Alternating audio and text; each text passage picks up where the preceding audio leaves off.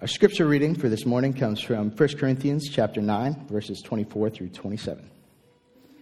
Do you not know that in a race all the runners run, but only one gets the prize? Run in such a way as to get the prize. Everyone who competes in the games goes into strict training. They do it to get a crown that will not last, but we do it to get a crown that will last forever. Therefore, I do not run like someone running aimlessly. I do not fight like a boxer beating the air. No, I strike a blow to my body and make it my slave, so that after I have preached to others, I myself will not be disqualified for the prize. This is the word of the Lord for us. Have you ever looked at anyone and thought, man, I want to be like that? I want to be like her. I want to be like him. Sure, you have. we do this all the time. We, we look at the people around us and we are inspired by their choices. It's like, I want to have that kind of fitness. Or, I want to have that hairstyle. Or I want to wear those types of clothing. We're, we're inspired, and this, is, this can be a very good thing. You know, all of a sudden, you've got cooler eyeglasses, or you're training for a 5K. And maybe, and hopefully, I should say, you have people that you look up to spiritually. That, that as you look around, you see people that you, you wish you could pray like them. Or you wish you could share Christ with the, the ease uh, that they do. You wish you could have faith like they do. And so I think at the start of a new year, it's a great time for us to consider the changes, the improvements, the, the ways that we see other people operating in faith that we ourselves are inspired to be like. Wouldn't it be great to know the Bible better? Wouldn't it be great to become more of a prayer warrior or lead a person to Jesus this year? And I think for the culture in which we find ourselves, it's all about instant growth, instant gratification. I want it my way. I want it right away. We forget sometimes that the godly life is, it's a person who has gone through ups and downs, struggles, a, a series, uh, a lifelong series of both successes and failures. So, spiritual development, spiritual growth happens when we learn to practice spiritual disciplines spiritual disciplines. Another way of, of saying that is simply habits that help us to grow spiritually. Like if we want to grow in Christ, and I hope each and every one of us wants to grow in Christ this year, if we want to grow in Christ, then we need to, to develop some of these healthy spiritual habits. And so that's what we're going to talk about this morning and over the next several weeks. Let me introduce myself. My name is John. I'm thrilled that you are with us today. We've got a full house. Uh, what a joy it is to be together. And as always, I'm praying that through our time together, your heart and home grow stronger in the Lord. Well, we're in a new year, aren't we? 2023. For this month of January, we are doing a sermon series that we're calling Maybe This Year. Maybe this year. And so we're going to be challenged to start off the new year learning, as I said, habits aimed at growing in Christ. So the Bible is really full of metaphors for helping us understand the importance of spiritual growth. One of the passages where we're going to be this morning is in 1 Corinthians chapter 9. It's where Lakota read for us just a few minutes ago. And it talks about the importance of discipline. It's not really a word that most of us like or enjoy, the idea of discipline the illustration, of course, of, of athletic contests. And, and this would have been very familiar to the congregation, to the people who lived in that area in Corinth. Uh, the Greeks had two great athletic events. One was the Olympic Games, and another that was similar called the Isthmian Games. And th- those were actually held in the city of Corinth every two years. Uh, what I learned in studying about these was a participant who was going to compete in these games would actually arrive up to a year before they actually competed. They would arrive typically 10 to 12 months before they were to engage in their competition. Why? To train. Like, like with this singular, laser like focus. I'm going to be disciplined. I'm going to train because when the race begins, when my event is on, I want to be at my absolute best. So the audience who heard this encouragement to spiritually train, they're kind of, uh, this is kind of the backdrop for them is they're the setting for these great uh, feats of strength and physical prowess as well. And as we talked about last week, so whether you're the kind of person who makes a New Year's resolution or not, uh, in fact, I would venture to guess that at some point all of us probably have made a New Year's resolution. But whether you do that or not, we're, none of us are uh, unfamiliar with the idea of setting a goal and failing. Might I even say miserably failing? Like, I really want to do this. I, re- I really want to uh, accomplish this. I want this to happen, and falling short, falling wildly and greatly short. And so, we know as we think about the New Year's resolutions that are common, that are popular, uh, right at the top of the list is physical fitness. It's getting healthy, getting, getting fit. Well, that takes hard work. That takes a lot of discipline. And so, I guess what, what, I'm, what I'm getting at is in this series, over these next several weeks, we're going to talk about getting fit, but not physically, but spiritually. getting fit uh, spiritually. In fact, we initially were going to call this sermon series Getting Fit. Um, but there are two truths that I want to keep in balance right, right here uh, at the onset of this morning as we talk about discipline and spiritual growth. You know, we want to grow spiritually. There are two truths we need to keep in balance. And the first is that God is committed to our growth. Uh, 1 Corinthians 3 6, Paul talks about how I planted the seed, Apollos watered it, but God made it grow. And so spiritual growth is indeed a work of the Lord. God is the one who makes people grow. The second truth that we need to keep in balance is that we've got to take personal responsibility for how we are positioned for spiritual growth, right? So if we go to 2 Peter 3:18, it says, "Grow in the grace and knowledge of our Lord Jesus Christ." So that's sort of a New Testament command that says you're supposed to grow spiritually. You're supposed to be giving time and energy and effort so we position ourselves for growth and then God is the one who actually does the spiritual work within us. So um, I think God has designed us in a way so that we are to, to work in partnership with Him. We are to work in partnership, communing with God as He does this spiritual work in our lives. Well, I think we do see this really clearly in Philippians chapter 2 where um, in verses 12 and 13, Paul says, Continue to work out your salvation with fear and trembling. I think we could kind of categorize that as our part. Continue to work out your salvation with fear and trembling. Like, like there's, there's, there's something on our part that says, I want to be positioned for God to move in my life, to work in my heart. And then he goes on saying, For it is God who works in you. It is God who works in you to will and to act according to his good purpose. That's God's part. That's us saying, ultimately, I can do nothing to cause spiritual growth in my own life. I can simply position myself, avail myself, surrender my life so that God can work in and through me. So, as we begin talking about spiritual disciplines today, I want us to keep those two things in balance. That this is not entirely your goal, you set it, you achieve it. No, that's not how it works. At the same time, it's not do whatever you want, and if God's going to grow you, He's going to do that. It's, it's position yourself. We have a part, and God is the one who does the work. And so, this morning we're going to talk about spiritual growth and spiritual disciplines. In fact, uh, let me just give you a heads up over where we're going to go over these next four weeks, over the, over the rest of this month. We're going to talk about four habits or, or core values that are all aimed at spiritual growth. I, I think these are all vital for MCA, for, for each of us personally, but for our church family corporately as well. So this morning we're talking about discipline. We will also then talk about worship, study of the scripture, and prayer.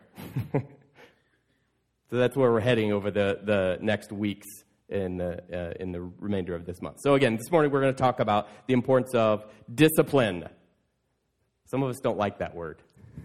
And, and even uh, not just like, oh, because I want to be lazy. Because no, but some of us we don't like that word discipline because it sounds sort of harsh. Discipline. We think of like uh, corporal punishment. We think of something that's really cruel and harsh and cold, something that's unloving. But I want us to think about it this way this morning that it takes discipline to be a disciple. They come from the same root word. And so we want to be a follower of Jesus. We want to be a disciple of Jesus. It takes discipline to be a disciple because spiritual growth is intentional. It's not just automatic. And so here's what I want to do with the rest of our time together. If you have your Bible with you, open it up to that passage in 1 Corinthians chapter 9. We're going to walk through these verses together. And what I want to share is four keys for being disciplined spiritually that Paul shares here to the church in Corinth. Four keys for spiritual discipline. The first is to pursue the goal. It's wisely been said that if you have no target, you will miss every time. There's no target, you're going to miss every time. Like, if there's no destination, you will endlessly wander. When you don't know what the destination is, you'll never arrive. You will wander endlessly. Like, you might be moving, but you don't know if you're closer, if you're further away. You know, remember playing hot, hot and cold when you were a kid? and you were trying to, and you, you were dependent on the other people to tell you hotter, colder. If there's no destination, you have no idea if you're hot or if you're cold. You have no idea if you're closer to where you want to be or if you've drifted further. It reminds me of the airline pilot. Uh, he came on the intercom. He said to his passengers, Ladies and gentlemen, can I have your attention, please? So everyone perks up, of course. He says, Our guidance system has broken. I have no clue where we're at right now. But I do have good news, he says. Wherever it is we're going, we're making very good time. it's like, when you don't know the destination, you're going to be endlessly wandering. And so, as we talk about spiritual disciplines, the first key is to pursue the goal, the right goal. So let's look there, verse 24. We're in 1 Corinthians chapter 9. Do you not know that in a race all the runners run, but only one gets the prize? run in such a way as to get the prize. When an Olympian competes, they know exactly how far they need to run. Again, for, for these, these ancient uh, athletes, they knew what their event was and they trained specifically for it. It wasn't, I'll just run and you tell me when to stop, right? Is it a 400? Then the finish line is after one lap. They trained specifically for their event and they know what their goal is. And so it's the same for us in our spiritual lives.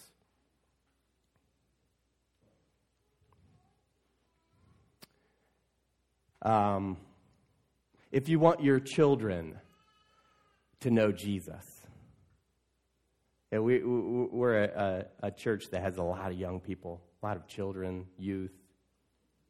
God has blessed us with, with the next generation we want our kids to know Jesus.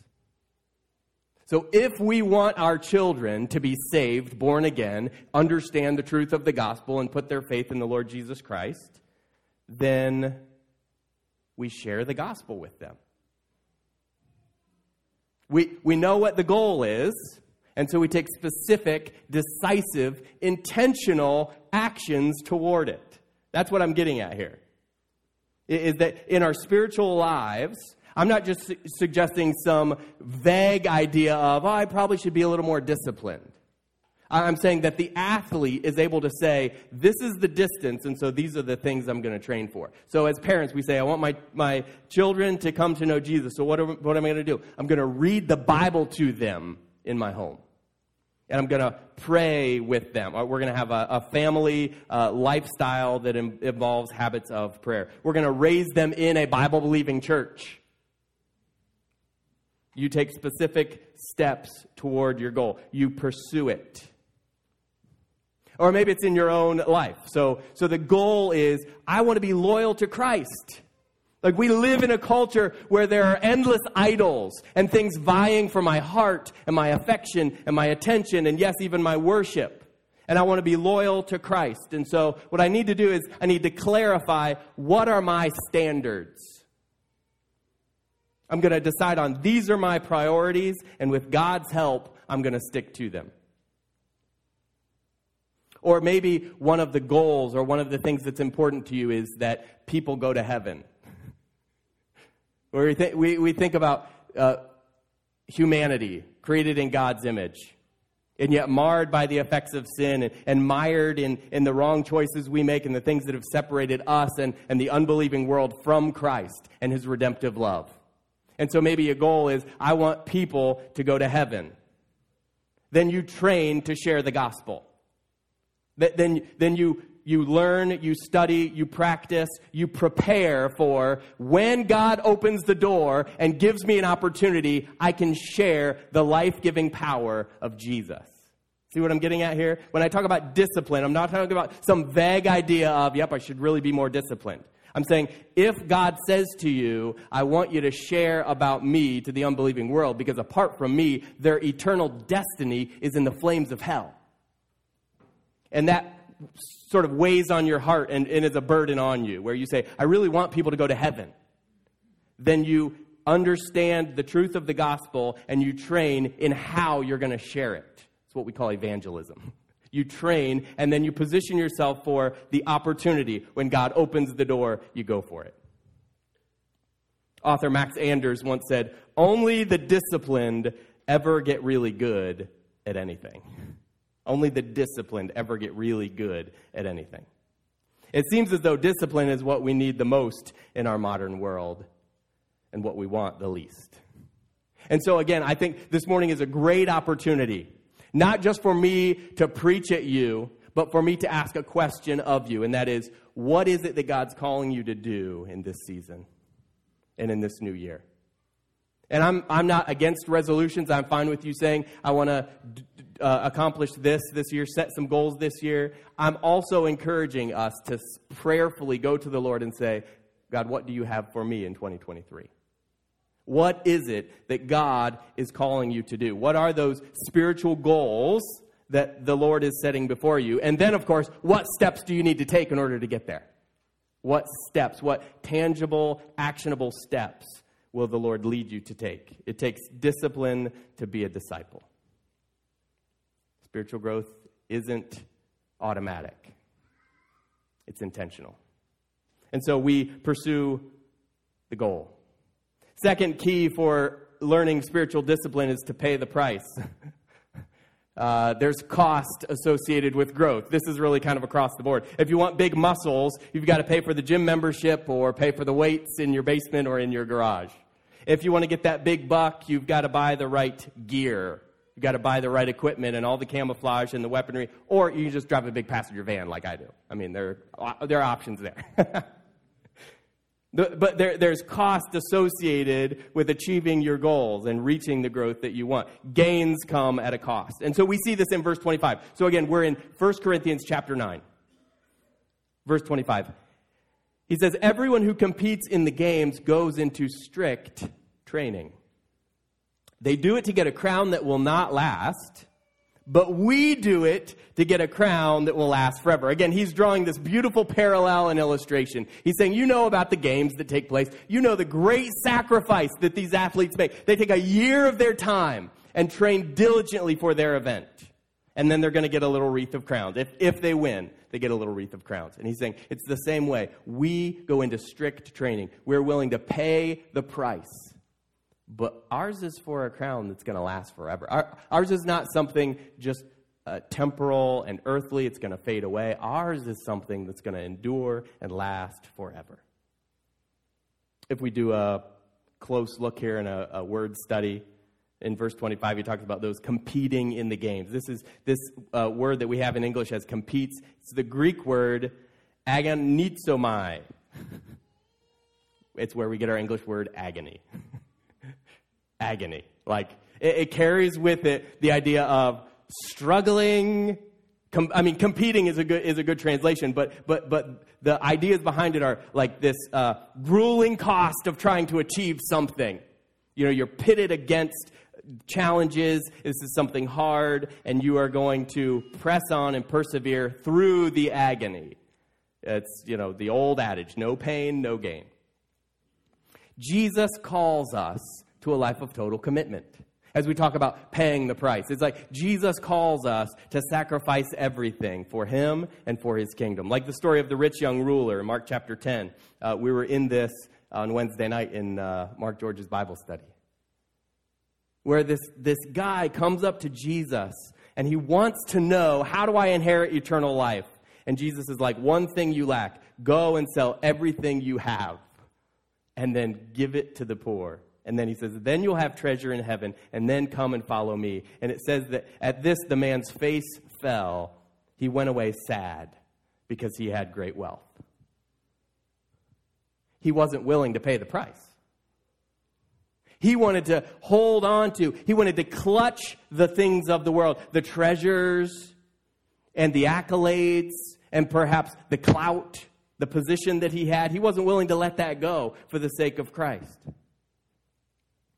In fact, I heard about a conversation that took place between two believers. One was uh, more of the kind of stalled out, not really going anywhere uh, Christian, who said to a mature believer, I would give my life to know the Bible like you do. And the seasoned saint responded with, Well, that's what it took. That's what it took. You don't go halfway into the kingdom of God. You don't say to Jesus, I'll follow you to a certain point. He said to this young guy, Mark chapter 10, like, yeah, I want you to come and follow me. There's one thing that's holding you back, though. You got to let go of the things that the earth is calling you to, those idols that are pulling at your heart. We've got to be willing to pay the price. Eh, but here's the thing about paying the price. You know, it sounds kind of ominous, doesn't it? Here's the thing. Here's, here's the wonderful, amazing, awesome part. Jesus is worth it. You go, pay the price. Hmm, do I need to calculate that? Yeah, for a millisecond. Jesus is worth it. Like, what good is it to gain the whole world and forfeit your very soul? John Wesley was an 18th century preacher. He's the guy who founded Methodism. His movement, uh, if, if, you don't know, the, the Methodists, they gained that name because of their method of spiritual disciplines. They were, they were very disciplined, they were very methodic. Um, he was in England, but he came to the U.S. because he wanted to spread the gospel to the people here, and he wanted to plant churches.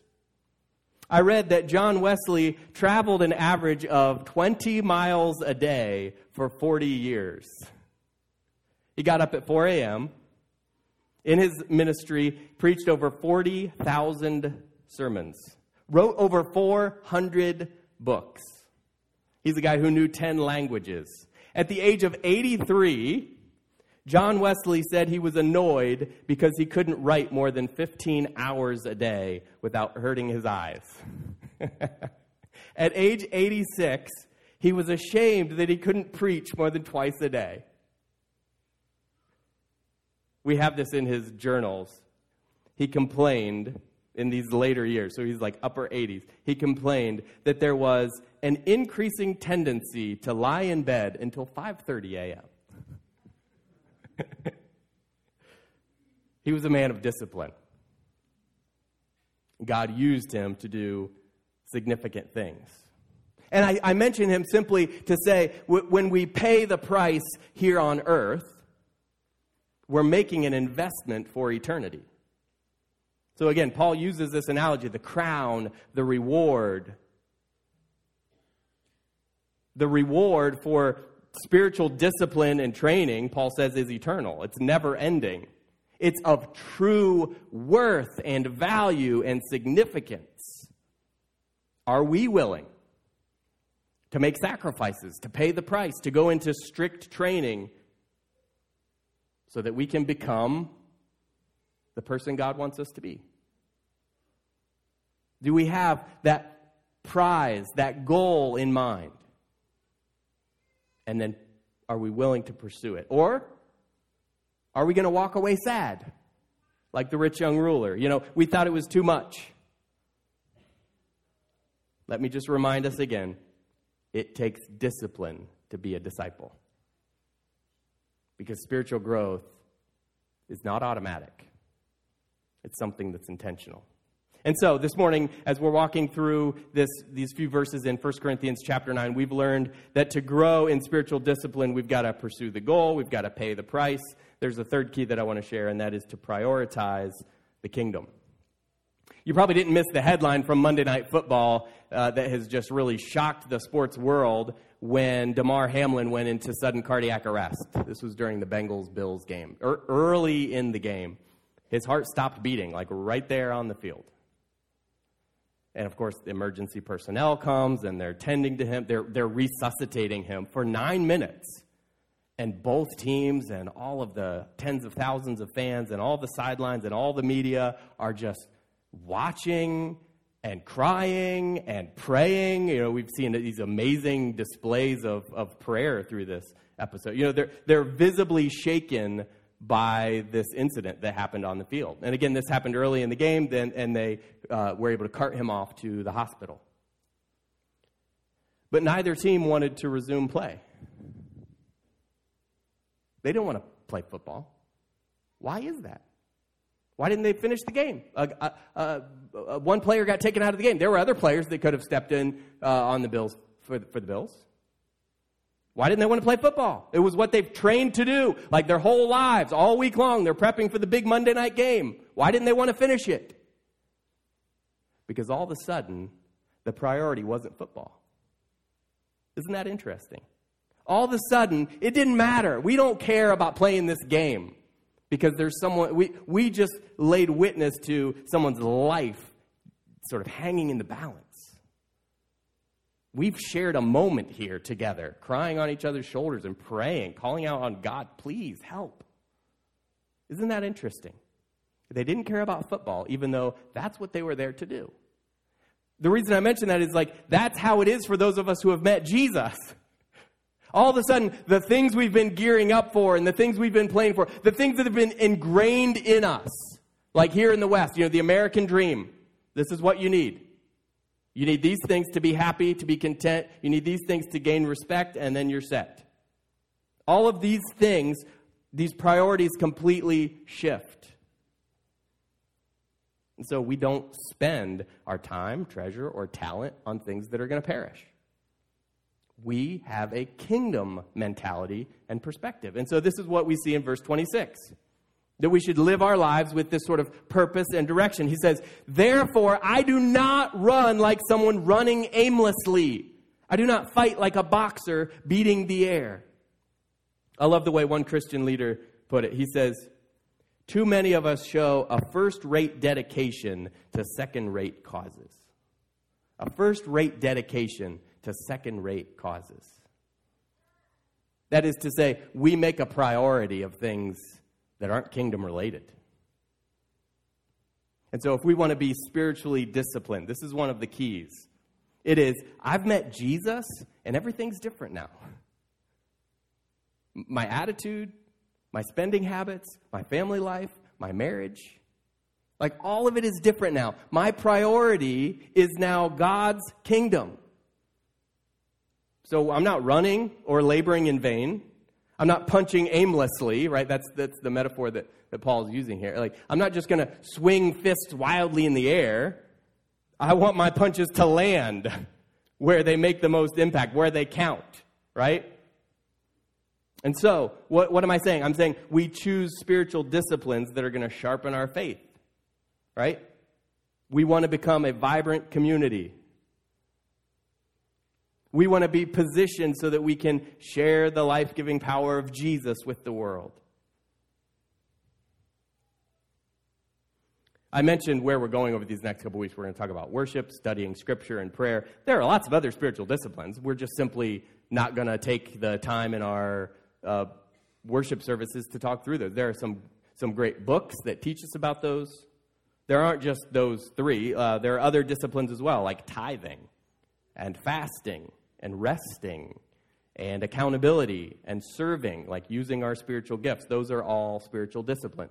Uh, if we go to the time of Jesus, the pious Jews would have had three very specific disciplines that were expected of them. In fact, Jesus teaches about these in Matthew chapter 6. They were giving alms, which is money given to those who are poor or in need, prayer, and fasting. But the point is not to put a check mark on your religious to do list.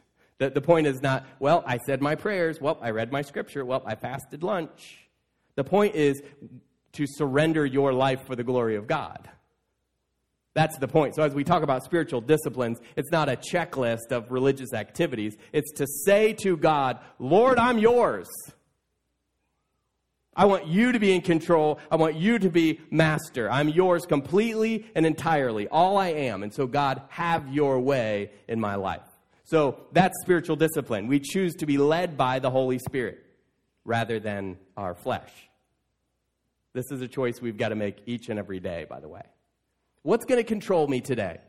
What's going to drive my choices and decisions today? Is it going to be my sinful nature and my flesh and my desires? Or is it going to be the Holy Spirit that resides within me?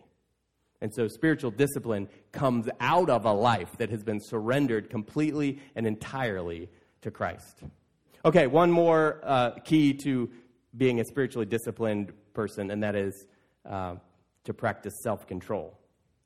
Like we were just talking about with the Holy Spirit in charge of your life. self control. I would say this is a prerequisite for fruitful Christian living. This is that, that idea and concept of saying, okay, Christ is the authority in my life. Christ is the authority.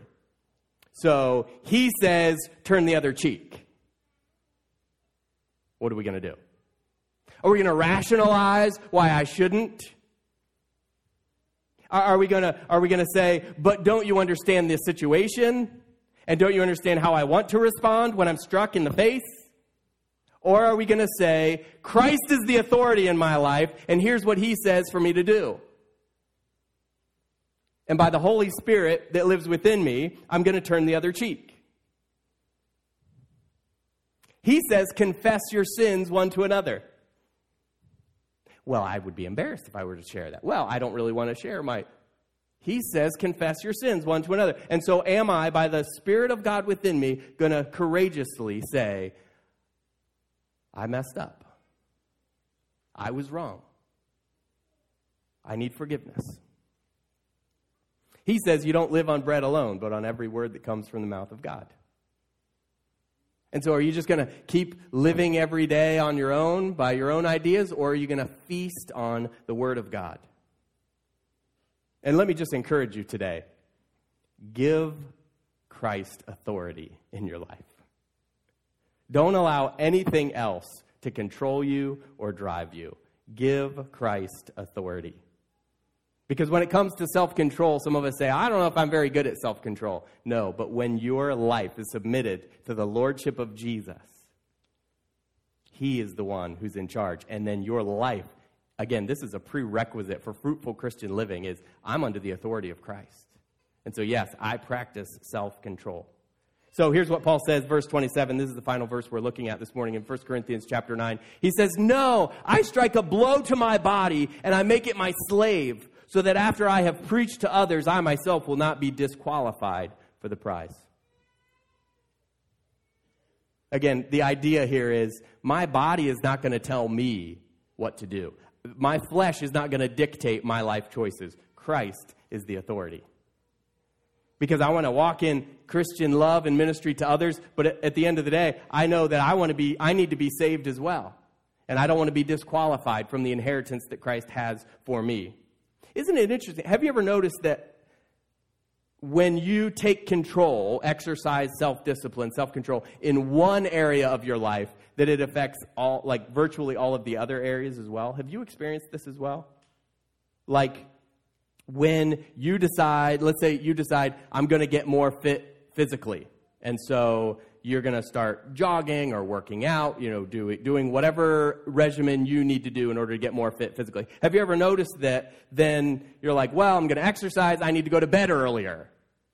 And so you get more sleep, and you also notice, like, man, the quality of sleep uh, is really, like, I'm sleeping really well. I'm, I'm better rested during this time. I'm, I'm getting, you know, I want to lose a few pounds, but all of a sudden, like, uh, I feel like I've got more energy and I'm sleeping better at night.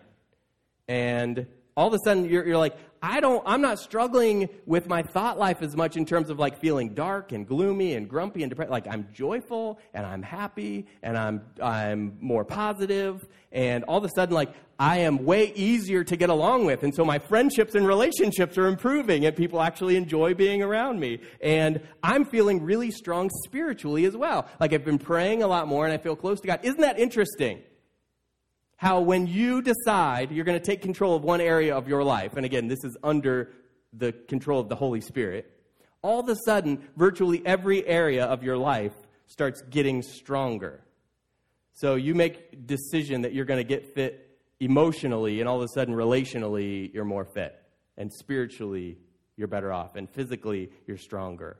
And you're thinking more clearly, and you're sleeping more soundly. It's amazing, isn't it? It's kind of, in fact, I would say it's kind of, it's kind of weird.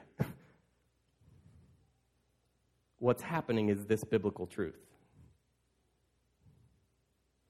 1 Corinthians 9:27 By God's grace you have made your body your slave. And instead of being led by your appetites or your desires or your whims, you are getting stronger in every regard.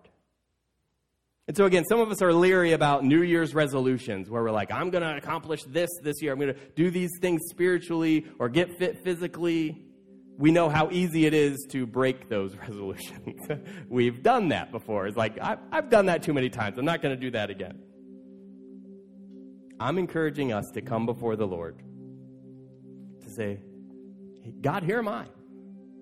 What do you have for me in this new year? What do you have for me in this season?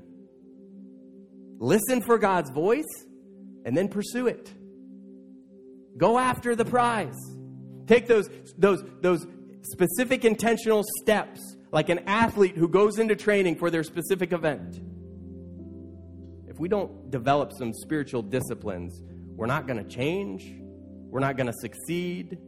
No one just coasts into Christ likeness.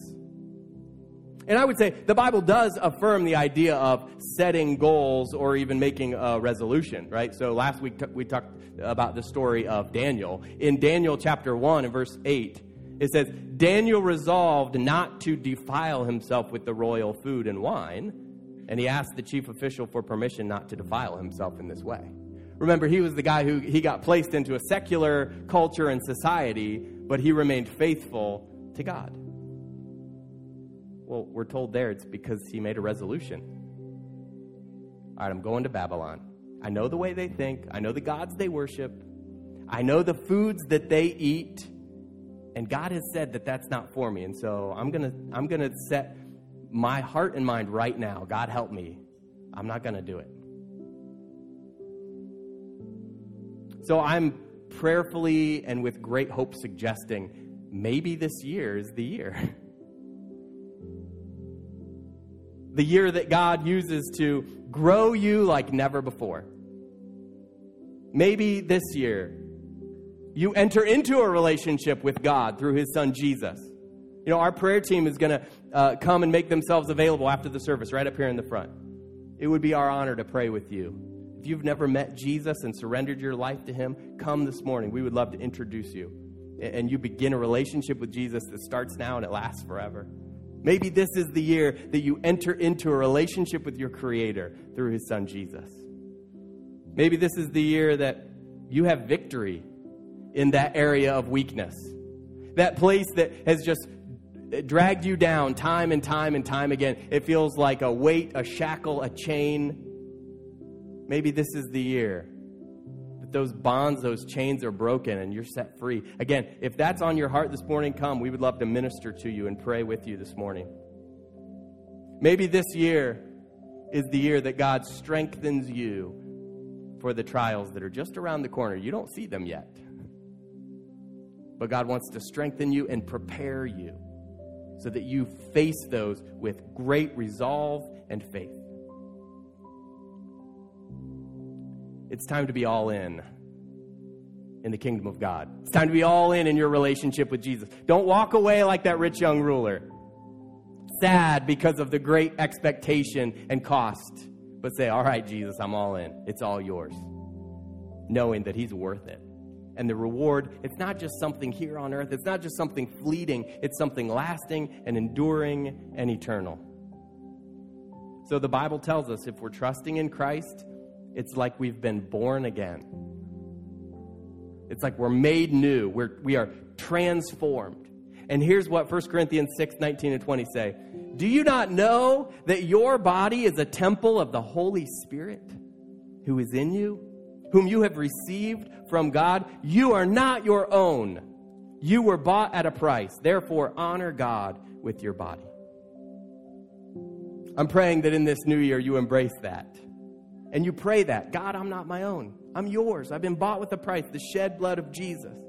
That you press on, that your heart and home grow stronger in the Lord as you pursue the goal and prioritize the kingdom, paying whatever price and practicing self control. All for the glory of God, our Heavenly Father, who is able to do immeasurably more than all we could ask or imagine. And it's according to His power that is at work within us. Let's pray together.